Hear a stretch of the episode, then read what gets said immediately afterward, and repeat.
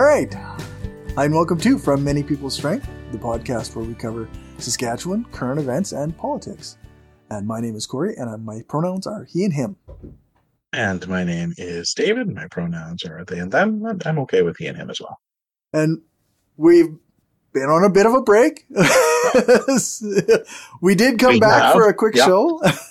yes, and then I was yeah, I was gone again. So that was Yeah, no, it's good though. It's good to have a break when you need it. Like, it can be a lot to be absorbing news all the time. I, I would like to say I didn't absorb news uh, while I wasn't doing the podcast, but sadly that was not not. you were still case, in but there all the time, eh? Yeah, yeah. Yeah, we uh, we got a, a comment on Reddit uh, on the uh, uh, previous episode, uh, talking about how uh, we should change our whole show. We need to take a, a historical approach, and we need to do more educational stuff and be more uh, uh, what was it? More generous to the conservative perspectives and like, uh, we're, we need to do a whole other show, not this show. so that sounds like a lovely show for someone to do. If there's one of our listeners who wants to do that, they they should. That would I. they should, in fact, I do don't listen to podcasts, so I wouldn't listen to it. I also would Um, not listen to that show, but if they choose to do that show, that is totally their call. like like that that exists already though like, that- it's not like that doesn't happen like anyone who wants it's not a podcast but like people can listen to john gormley and every single other news talk commentary hours upon hours a day every day on that station right Yep. like that that's it's there. every like the actual similar to Fox, right? The actual news news is usually relatively good, and everything Yeah. that's commentary has Yeah. a uh, a Fox News like slap to it. So if you want that, you have a radio station. You can listen to that twenty one hours a day. Yep. Um, Yep. we don't need to fill that niche. that niche is there don't get me wrong. There's, Niche there's like filled. what we do is is there. There's more people doing it too. I know when you and I first started this, it was because there's like, hey, there's nothing really talking about the news in Saskatchewan from a, a more uh, leftist perspective. Um, there's kind of a, a, a niche that's being missed, and that niche has been filled by a lot of people, which is great. Um, Yep. I Yeah. still like getting together with you every couple of weeks and chatting, and if we can film it and let other people watch it, that's cool too. Um, Yep. But- and uh, Although And- I will say, I will say, if the person who wants that show to exist would like to pay us to do that show, hey, that's there is great probably idea. a price in which I could be employed.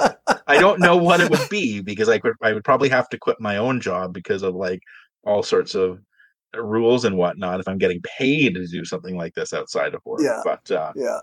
yeah, I'm- yeah.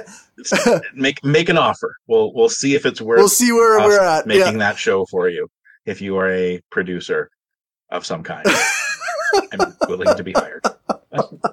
I'll sell my soul. Paging, uh, who's in charge of CJME right now? yeah. No, actually, I don't think I could make that show. Uh, it would be antithetical to my very personality. So, so I guess, try. uh, yeah, I, I could give it a shot. I'd get fired pretty fast, though. I think. Yeah. Yeah. That So I guess- like we like it's not like we don't from time to time try and get underneath where the right is coming from.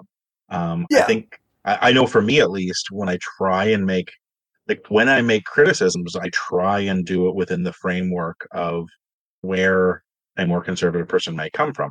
I obviously don't have those same viewpoints, but if I'm going to I'm going to criticize Moe or Poilievre or Kenney or someone like that as to why they are not why they are problematic even as a conservative leader. Um, there's not a lot of value in coming in and saying, well, they're a conservative. Like Right. that doesn't Right. like that that's not really going to get much traction and that's like we know that that's that's where they're coming from Yeah, and we can on occasion. we- yeah, we can we can on occasion point out the problems with the conservative viewpoint. Yep. But yeah, if we're gonna t- can criticize individual people, like we actually actually have to be critical in a way that conservatives will listen to. Yeah, and uh, yeah, like I said, I, I it's it's almost a, a like you and I joke about it now, where I even talk frequently about if you're if you want to have the whole let's run government like a business, if you want to do, you know, approach this from Yeah. how can we be cost effective, let's even take the ethical viewpoint off the table because I know my ethics are going to be different from a lot of people, but even just take ethics out of the picture, let's look at raw dollars and cents. Yeah. that's like that should be a conservative viewpoint shouldn't it? Like isn't like isn't being good with money being good for the economy paying attention to uh, the deficit things like that i thought that was the thing they claim as a conservative value. And i talk about that a lot probably too much at times on this podcast. So yeah anyways i'm glad people are engaging i'm glad they're giving comments Yeah. yeah. um but We also got a great comment on Facebook, uh, thanking us for coming back and, and happy that we were producing again. So then we took another break break, but we're back again. Uh, I appreciate that people listen. Um, I'm always a little bit blown away that they are. Um, it's kind of cool. But and it is, it is more all the time. So welcome if you're a new listener. yeah, it's, it's good though. And now I we- guess. tackle the elephant in the room. Yeah, let's talk about. Uh, I guess I won't. I won't bring up the story, uh, but obviously, this past week there was uh, multiple stabbings by, by Miles Sanderson uh, on the uh, well in in multiple places. I think wasn't it? Yeah. Yeah. Uh, yeah. So Miles Sanderson stabbed ten, well, killed ten people and injured uh, 19, I believe it was. And I don't really have a whole lot that I can say about the actual incidents, except that it's obviously uh, very tragic, and uh, I feel I feel terrible for the victims and their families and their community. Um, I recently was listening to something, and they were talking about how the community has also had not not, just had to deal with these stabbings and the tragedy, but also had to be harassed by uh, media from outside of Saskatchewan that was coming in and just to bang out a headline, and they were kind of being bothersome and harassing the the people in the community. So there actually was a time, a point where uh, the reserve banned media from within the reserve uh, for the well being of the uh, community so I kind of I feel for them. I, I I obviously like that makes perfect sense to me. Like you don't want a bunch of people coming in and asking questions when you're going through something traumatic.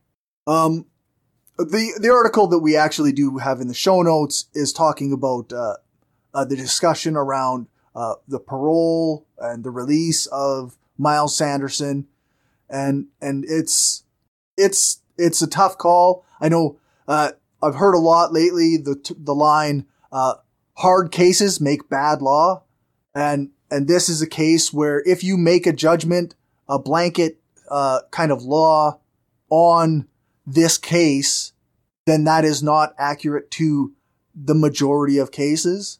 This is kind of a this is kind of a one off. This is a, an individual who was particularly troubled and dealing with a particular mental state and and way of doing like dealing with society. Uh, you can't apply that same logic to everybody and say, well, we have to have stricter parole release uh, rules.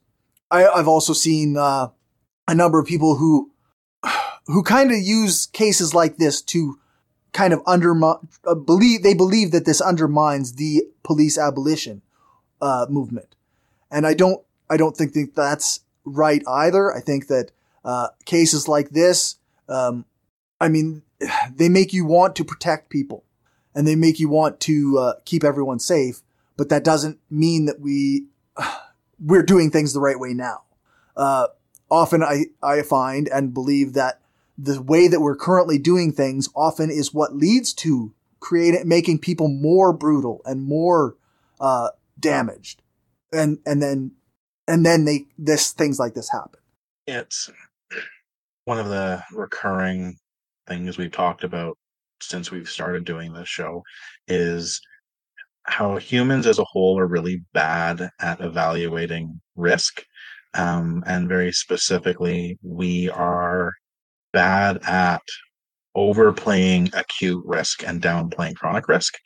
Um, and so anytime there is an acute event, um, and this is about as uh, acute as you can get, um, it, it shifts a perspective in a way that's probably not very accurate. Right. Um, and I, when you talk about, you know, police abolition, um, like this is one of those circumstances, um, and no one can know, you know, can second guess. But if someone wants to step in and second guess the release of the parole, I would argue then we also need to second guess the incarceration in the first place. Mm-hmm. Um, mm-hmm. then we need to second guess the system that prioritizes punishment over healing. Um. Like I, I would have rather the violence done by Sanderson just not have been done in the first place, yeah. rather than worrying about are we punishing it sufficiently enough? Yeah. Um, like I, I would, I, I, at the end of the day, what are we doing to make sure that violence just doesn't happen? Um, right. How are we preventing it? Um, and studies, again, studies have shown, um, you know, time and time again that putting people in jail makes them more violent. Um, and that literally there would be less crime if you just ignored crime. Like literally, if you just didn't put people in jail at all when they commit crime, it actually reduces crime because jails increase crime just by virtue of people being in them. Um, and unless you want to start going down the road of like science fiction dystopia where you're like, okay, the the first time anyone does anything wrong, they're in jail for life. Um, right. You're, you're you're gonna you know you're going to have a carceral justice system that increases crime in society as a whole. Um, but again, the, this case isn't the case to be talking about it. I guess. I guess now that I have, um, I don't want to be yeah. hypocrite either on it. But um, I think yeah. right, hard cases make bad laws. Um, I think when we take a step back, there are lots and lots of other data points that can accurately make the argument. Um, and I don't think this one undoes that argument, despite some people right. using it that way. Um, but, yeah. Yeah, it's it's unfortunate that when one tries to make points like that, like uh, to say like, okay, this is not the case to make a new law or make things harsher or or you know uh, talk about uh, stricter punishments or guidelines that people will think that you don't care or that you're being an apologist for the person who was causing harm. Like in this case, like we're not an, we're not apologizing. We're not making excuses for Miles Sanderson. He did what he did and it's awful and he shouldn't have done it. And, but we have to look for root causes, right? Like we have to actually think about what happened that led up to this. It didn't come out of nowhere. Like these things aren't in a vacuum where they just happen. So we have to try to understand what happened and how we can actually get to the root cause and prevent it from happening in the first place. Mm-hmm. So again, I, I don't know. I can, I feel awful for the, the community and the families and I just don't know it, with the way the system is currently, I don't know how to prevent this sort of thing from happening entirely. I don't yeah, with the current system you can't. yeah, that's right. Like that's that's the end of it. And um I, I don't know what much like there probably isn't that much more to say, so we can sort of move on to a, another another topic. Um yeah. you know, it I think it would have been um a pretty glaring omission had we not talked about it at all. Um, right. But at the end of the day, I think where where you and I have tended to talk about things has been less about just saying what happened in the news and more about policies and outcomes. Um, I think we're going to see some policies and outcomes come from this over time. Um, and I'm worried about what those could look like. Um, but I think we need to talk about those, you know, two weeks, four weeks from now, six months, two years from now. And I think and they start where, being proposed. Yeah, I think that's where um, sort of you and I can have maybe a little bit more discussion around the the event than than just today. Yep, for sure. conservative members pick MP Pierre Poilievre to be their new leader with a 68.15% of the points on the first ballot for a decisive win. Uh, so that this is who leads the Conservative Party of Canada now. Um, mm-hmm. And there's a lot of hot takes going on.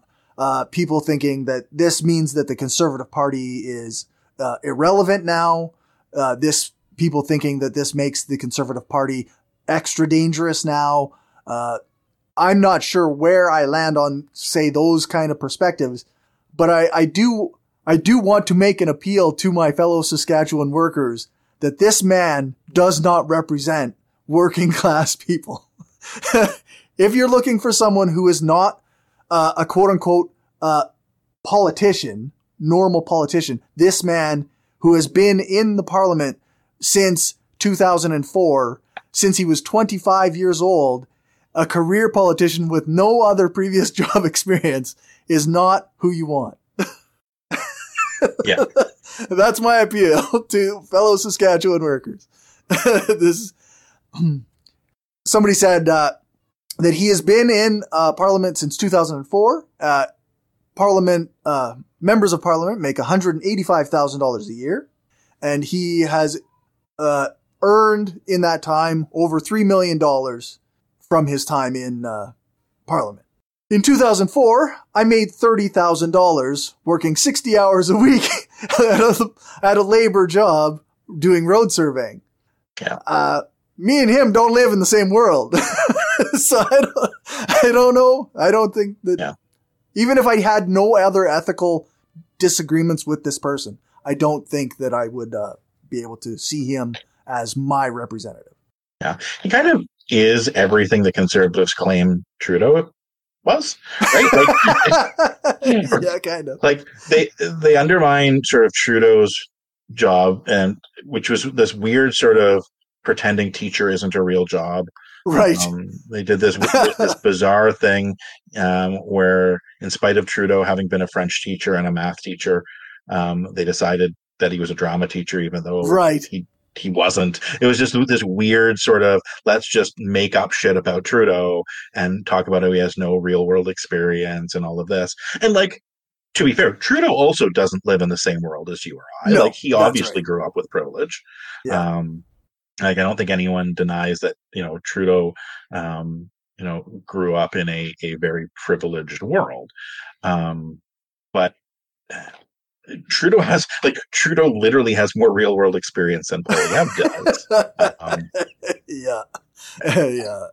So, but again, like I, I think at this point, one of the things Poilievre does, um, and sort of to both of those points around the hot takes, is Poilievre strips the veneer from the conservatives, and at this point, there's nothing but to say they are who they they are who we said they were, right? Right. This this the conservatives have resoundingly embraced everything those of us on the left have been saying the conservatives are. Yeah. Um, right. So, from a conservative perspective, you know, going back to the comment from the top of the show, like, yeah, um, you you do have a leader who um, was, you know, aligned himself with the Freedom Convoy, has aligned himself with um, anti-queer movements, um, has um, aligned himself with um, anti-abortion movements. Um, he has very clearly set himself up as a social conservative, um, and the type of social conservative who says, you know, we're not going to open up things as a government, but then leave back doors open for private member bills and things like that. So yeah, um, this isn't a um, a leadership vote where you know Jean Charest came in with you know 45 percent and Poilievre won on a third ballot or fourth ballot or right. You know, it, it, it was 68 percent. Poilievre had 68 percent of the vote. The party resoundingly said this is not a party that includes Jean Charest. He got um, 16, Charest got 16%. Um, this is not yeah. a party that continues to include the progressive conservatives. No, the progressive no. conservatives have been gone for quite some time.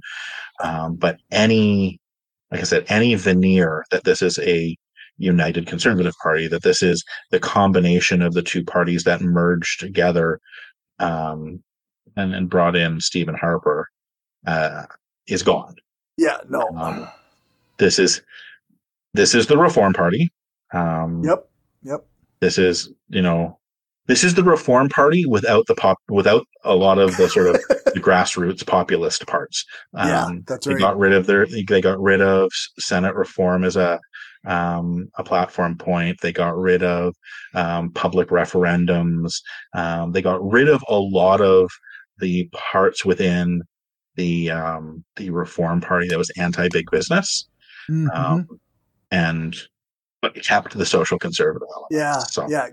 They're they're uh, they kept the big business corporate ties and also added social conservatism. yeah. So I would argue instead of taking the you know the progressive conservatives and the reform and keeping the best of both, they've taken the two and kept the worst of both. But again, that I'm I'm not their target demographic. Yeah. Um, I don't think I ever could be. Um, I I think I, I'm. It's hard for me to like progro- prognosticate about uh, future elections or what have you, uh, but I I am concerned that there is an appeal to this that uh, mm-hmm. that you know will grab on to people if they're disillusioned with the Liberal Party, uh, because there are a lot of people disillusioned with the Liberal Party right now. Uh, yep. I'm not, I'm not a big fan of the liberals either, uh, but I just I'm not I'm an even less fan of the conservatives. So fair, um, and like yeah, I I don't know what much more what more to say. Um, yeah, it, it's I I think as far as the um whether or not they're irrelevant or whether or not we should be worried, I definitely think excuse me, I definitely think we should be worried. Um, yeah. I, I think because I, I, I think um, anything can happen in politics. So he very well could win. Um, yeah. And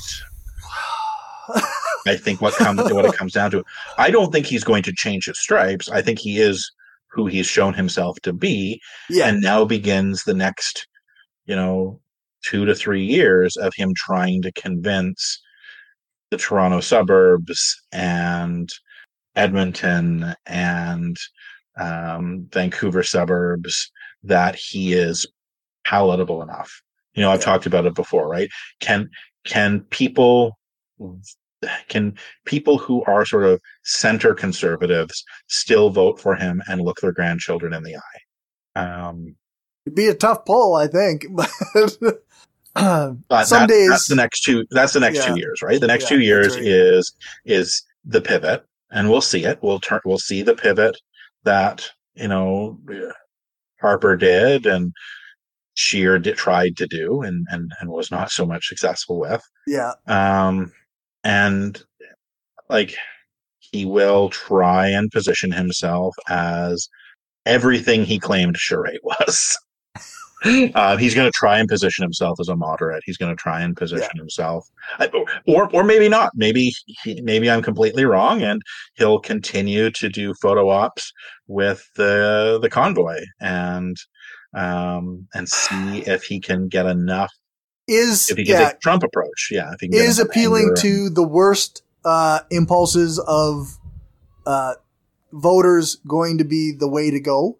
Like is Saskatchewan and Alberta voting for him going to be enough to propel him into the prime minister's seat? Like, I don't know. it's messed up. Anyway. yeah, no, it, it, it's yeah.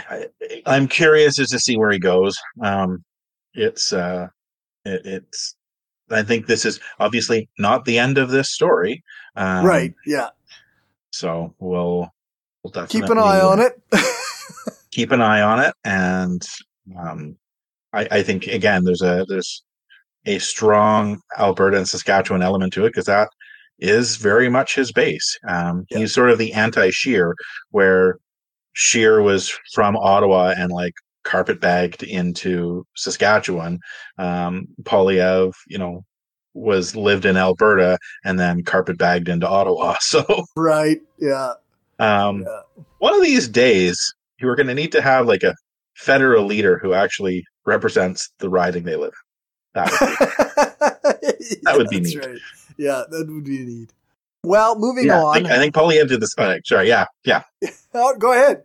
well, I was going to say because uh, it was like Poilievre. It's bizarre, right? Because he did literally did the exact opposite that Scheer did. Because Scheer lived in Ontario his entire life and then literally just moved to Saskatchewan to run for office because it was a an available seat. And like moved to Saskatchewan just barely in time to even qualify for running for the seat that he ran for. And then Poilievre lived in Saskatchewan and Alberta his whole life. Right. Um, and then moved to Ottawa just in time to like barely in time to qualify to run for a seat for Carleton. So I, I they should have swapped. yep. Yep. That would have been better. actually actually run for the riding you actually live in during our break? yeah, we'll we'll cover. Uh, we'll talk a little bit about this uh, legacy Christian school and uh, allegations of abuse, and uh, there has been a few events that kind of rolled out at that time when it was first coming out. Um, so, where to start? Uh, so on, see, this was on August second. So this is quite a while ago. Um, there's exorcisms, violent discipline, and other abuse alleged by former students of a private Sask Christian school. and these have so far been discussed a myriad of times uh, in the media. Um, there's been a lot of different takes on it. Like, uh, it, I'm not going to get into the details of the actual, oh, sorry, the actual abuse, but uh, there's lots of talk now since this came out about uh, the p- funding structure for private schools and the standards to which they are held and the ways that uh, whether this school in particular should be allowed to operate. And i mean we come out of like a, we both were part of the atheist community for a long time. So we we were against religious schools in many ways beforehand so I don't I don't know how uh, how unbiased I can look at this. Like I, to me, uh, I've been wa- looking at stories of exorcisms in schools and to children and like people with mental illness for a decade, and it's always been clearly abusive and messed up, and it's awful. And no, this school shouldn't have any funding. Fuck them. yep. I agree. it's funny. This this topic is uh, the one of all the things I have talked about in a public forum over the years of all of the somewhat controversial things I have said. This is the topic that by far has led to the most death threats that I have received. Is that right? yeah. Um, uh, the, trying, it was probably about 10 years ago, maybe less, um, was on Gormley talking about unifying school systems. And, and that was about the Catholic school system rather than private Christian school system. Right. It was on Gormley talking about it and talking and, and, and met with, um, the NDP caucus and, uh, you know, submitted a petition to Brad Wall and all of that. And it was, it was, it was a some, somewhat big deal, but yeah, that was, that was like, say nightmarish, but like, there were a couple nights where I was literally like crying because of the abuse and wow. the vitriol I got from it. Um, I had people, I had to go onto my social media and um, remove any connections to family members because there were people who were messaging my sister and my spouse, Wow. and Yeah. friends, and basically, yeah, it was it was getting to this point where um, Christians um, hmm were raining down so much abuse um, on myself and my family because I had the audacity to suggest that um, we should have a single publicly funded school system that doesn't give preferential treatment to one religion over others. Um, Yeah. so I, I too have a hard time being somewhat unbiased on this. Um, at the end of the day, though, issues. But, um, one of them, though, as well, is even like even aside from the religious aspect, I don't think non-religious private schools should be receiving government funding either. Um, it- like yeah. we we have public school. We we know public schooling is one of the single most powerful forces for uh, social equality in society. Yeah. Um, if you are if you are if you are a passionate believer of a capitalist system and that capitalism helps create social mobility, um, and that social mobility is a good thing, public schools are one of the greatest forces that allow for that. They are one of the greatest forces that fuels the effectiveness of a capitalist system because without ca- without public schooling, all of the people you need to have competing don't have a entry point to enter the competition. Because if you believe in if you believe that sort of the capitalist model the capitalist model is efficient and good and powerful because people compete and that that competition sort of elevates um, everyone. Um, i'm going to be i'm going to come up with a better idea to compete with the next guy over i'm going to build a better mousetrap if only one person knows how to build a mousetrap capitalism doesn't work if everyone knows how to build a mousetrap then we're all trying to come up with ways of building a better mousetrap and the system can work um, you need public education If you keep fucking with the education, have- it, yeah, if you if you don't have that, you cease to have capitalism. Yeah. At least you cease to have capitalism as it was envisioned by those who believe capitalism is a good system. right. Um, and, and it, it's you know you talk about um, the softening of the hard edges of capitalism. That's what public education can do.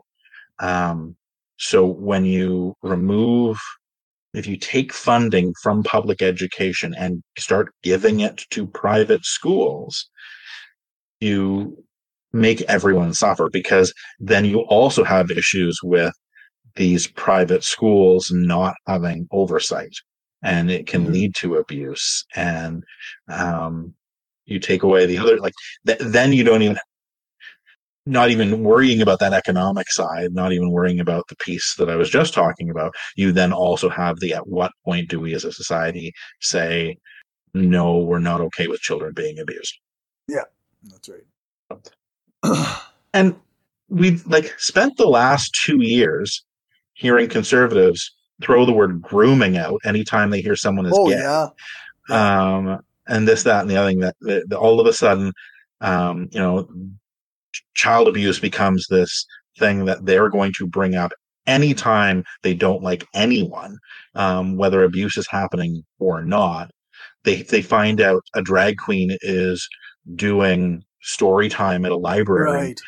Yeah. in public, not behind closed doors. In you know, with Fully library clothed. staff there and- yeah. the only people attend are uh, children whose parents brought them to the event. That's that gets thrown out as grooming, whereas this whole time, the whole time it was happening, many of the same people complaining about drag queen story time are themselves behind closed doors, violently and horrifically abusing children. So if you defend legacy school or the system of abuse, then I'm afraid I don't take you seriously when you th- say that you care about children. how it is. I often, uh, I mean, it's kind of an aside, but the, I often think of the grooming conversation as like kind of sci- a, a psycho fantasy for uh, violent right wingers who want an excuse to do damage to uh, queer and LGBT people. Uh, they just it's it's a nonsense like it's just an excuse to have a violent fantasy about hurting somebody. They don't care about children. They really do not. In Saskatchewan, we now have someone who is doing uh, advocacy for uh, a pro-choice. So yeah, Sask Group plans billboards to counter anti-abortion messages lining provin- province's highways. the majority, large majority of our province is of the belief that abortion is health care, according to organizer. Megan Johnston is uh, putting up pro-abortion billboards in uh, around Saskatchewan. They have a she has a GoFundMe that uh, we will provide a link for in the show notes. um, I follow her on Instagram. That's very cool stuff. Uh, because we do have like a, a huge, huge pro-life movement in Saskatchewan too. They have a lot of funding. They've put billboards all over the province. Uh, so it would, it'll be good to have some, uh, a counter to that. Yeah, no, it's good. And she's right. Like if you look at polling, um, it's it's pretty consistent. Well, it's very consistent in Canada as a whole. Um, even in Saskatchewan, though, it, it's we we are still a pro-choice province. Um, Yeah. like the Yeah. majority of the province, in their private beliefs, believes that the law should allow for abortion. I'm gonna I'm gonna go out on a, a, a an anecdotal limb here, and and say that uh, the majority of people that I have met in my life in Saskatchewan are not religious fundamentalists who care about the pro life message or uh, even about the uh, the school thing. Like they don't they they many of them are uh, non-religious in in that they just don't do religion. Like they go to work, they do their life, they watch football on Sundays, and that's their life rather than going to church. There's still a very large church going community in Saskatchewan too, but like even people who are believers, a lot of them in Saskatchewan are not even close to the fundamental view of things. So it doesn't entirely surprise me that the the polling would be like in favor of choice. yeah. Well, if you look, just this was a I found a uh, poll. I can add it to the show notes here as well. Um, um, there was a poll done recently, just a couple months ago, um, by Insightrix, um, about uh, Saskatchewan residents and their view of the United States overturning of Roe v. Wade. Hmm. Um, Seventy-seven percent of Saskatchewan residents opposed the U.S. overturning of Roe v. Wade. 66% strongly oppose, um, 11% somewhat oppose, 7% somewhat support, 12% strongly support, 3% prefer not to say. And it, like, That's pretty overwhelming majority. 77%. like that is overwhelming. Yeah. Um, and across every demographic, um, male, female, Saskatoon, Regina, the north of the province, the south of the province, religious and non-religious. Amongst people in Saskatchewan who identify as religious, 69% opposed the overturning of Roe v. Wade and only 28% supported it Seems pretty cut and dry.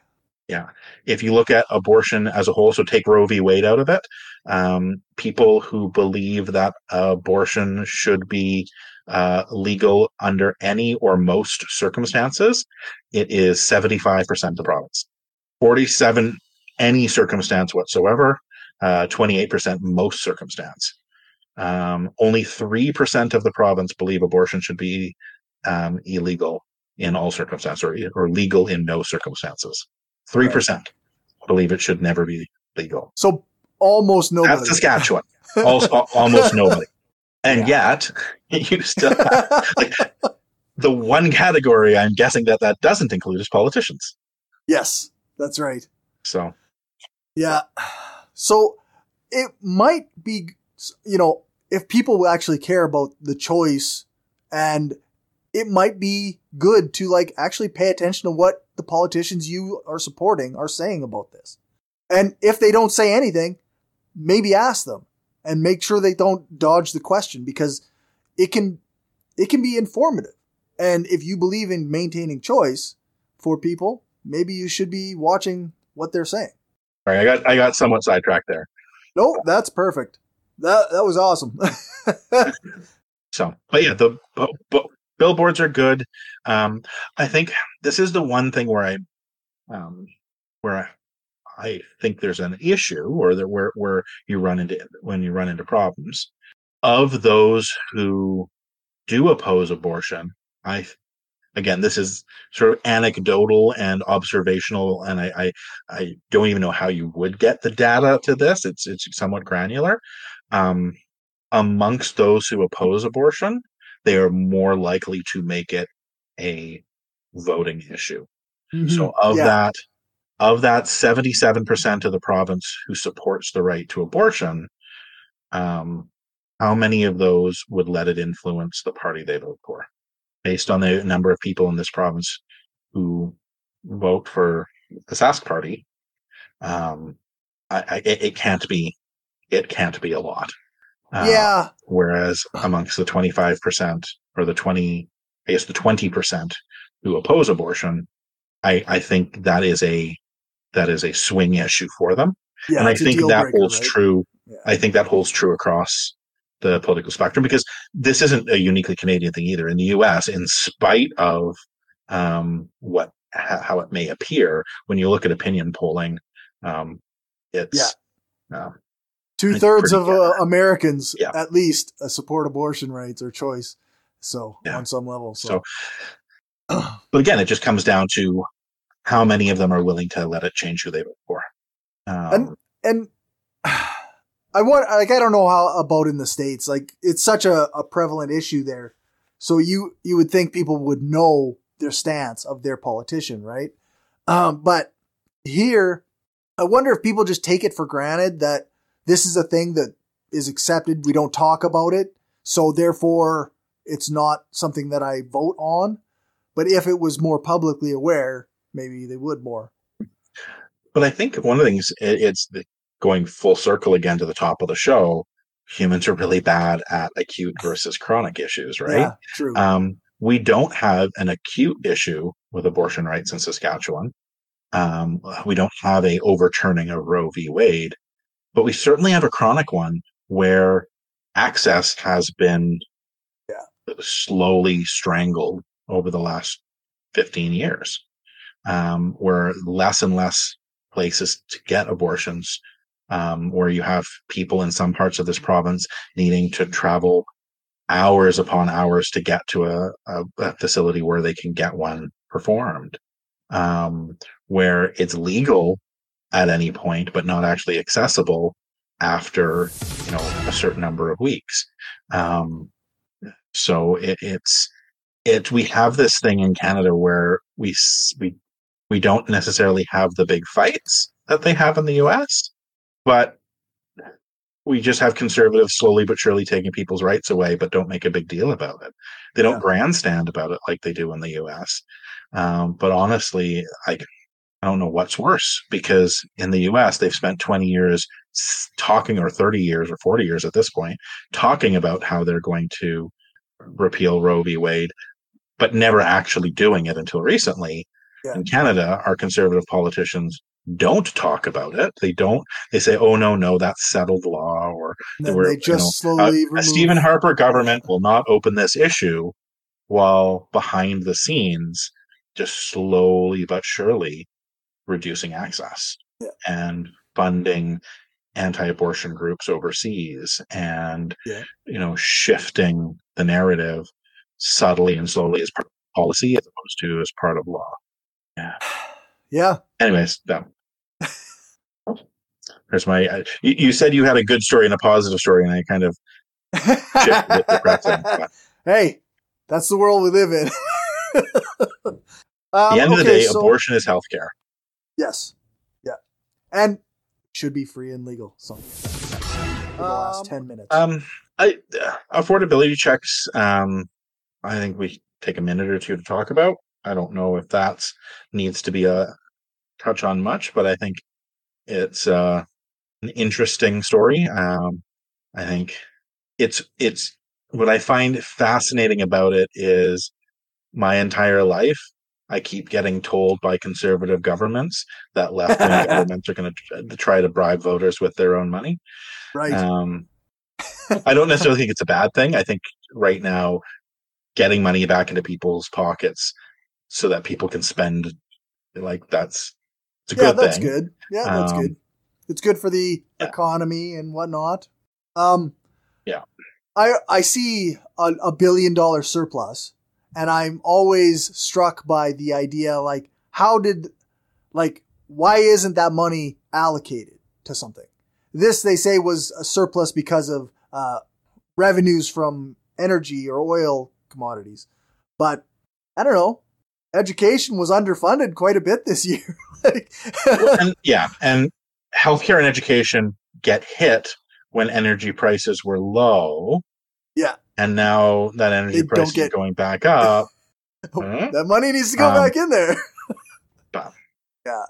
Like I said, the, the day that this came out, the, I said on Twitter, like I said, like a government that is, uh, has a billion dollar surplus is a government that underspent on services by a billion dollars. it seems pretty plain to me. If it's a one time, like that's I guess that's where Yeah, the issue comes in is if it's a one time and it's you you don't then it's not f- a funded expense. But right. we've depleted our rainy day fund.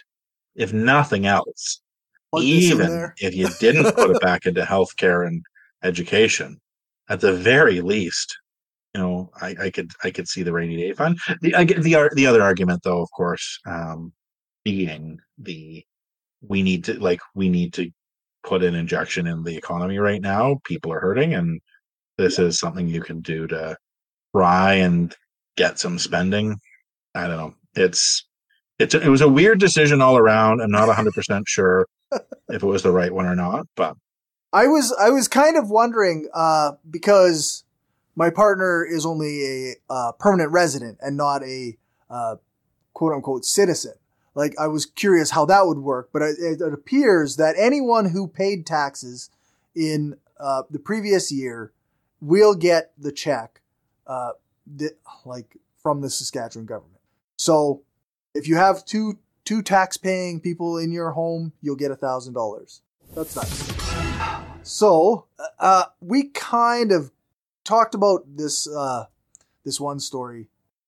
We talked about how they uh, the University of Saskatchewan was supposed to have a plan uh, so that they could uh, make sure that there wasn't uh, people uh, faking Indigenous status so that they could get into jobs meant for Indigenous people. And it seems that they're going to be using status cards and the Métis registry. So, unfortunately, this leaves a lot of people out. Um, there's been a lot of flaws pointed out by various uh, Indigenous peoples that I've uh, seen, uh, you know, read about. But uh, yeah, this is the plan. They're going to use. I, I don't know how much. They said they were going to consult with uh, Indigenous communities and whatnot. Yes, Mark Arcand, tribal Yeah. chief of the Saskatoon Tribal Council, says uh, the U of S is on the right track. So I don't know. I think this is Yeah. one of those ones where This I think we need to talk go. about it. Uh, Sorry, we need to let people know that it's happening. We talk about major Yeah. events in the news. Very much out of my lane. Um, again, I think it's, um, yeah, it, it's this needs to be decided by the indigenous community, and hopefully the um, university listens. I the issue you run into is it's the indigenous community is not a monolith, right? It's not Yeah. that everyone agrees within the community as to uh, to how that works. But Yeah, which is where you're going to get various uh, criticisms and and uh, people in favor of this policy. But we're running up on our hour now, so I guess we'll do our uh, our closing. If you want to f- check out the show, you can do that at uh, anchor.fm slash from many peoples. Our Twitter is at skpoliticspod. It's been very quiet lately. I'm usually active on my other Twitter. um, our Facebook went page. back is- onto Twitter for all of like five minutes over the last couple months, and then left after about six minutes. So that was enough for you. yeah, but yeah, Twitter's not, Twitter's not my social media jam. yeah, I don't blame you. Uh, Facebook.com slash From Many People Strength Pod. Um, I have a new website, so this is no longer valid. Uh, I'll have to get this changed. the new website is skepticalleftist.com. Got rid of the pod and the WordPress. That's right. Yeah. Shorter is can- better. I like it. Shorter is better. That's right. And check it out, skepticalleftist.com. It's it's very nice. I did a lot of work on it. Uh, from many peoples at gmail.com is our email. And if you would like to send us a dollar or two, you can do that by uh, going to buymeacoffee.com slash from many peoples. And with that, thank you, David, for joining me. Uh, thank you as always for all the work you do, Corey, and uh, see you in a couple weeks. You bet. Take care.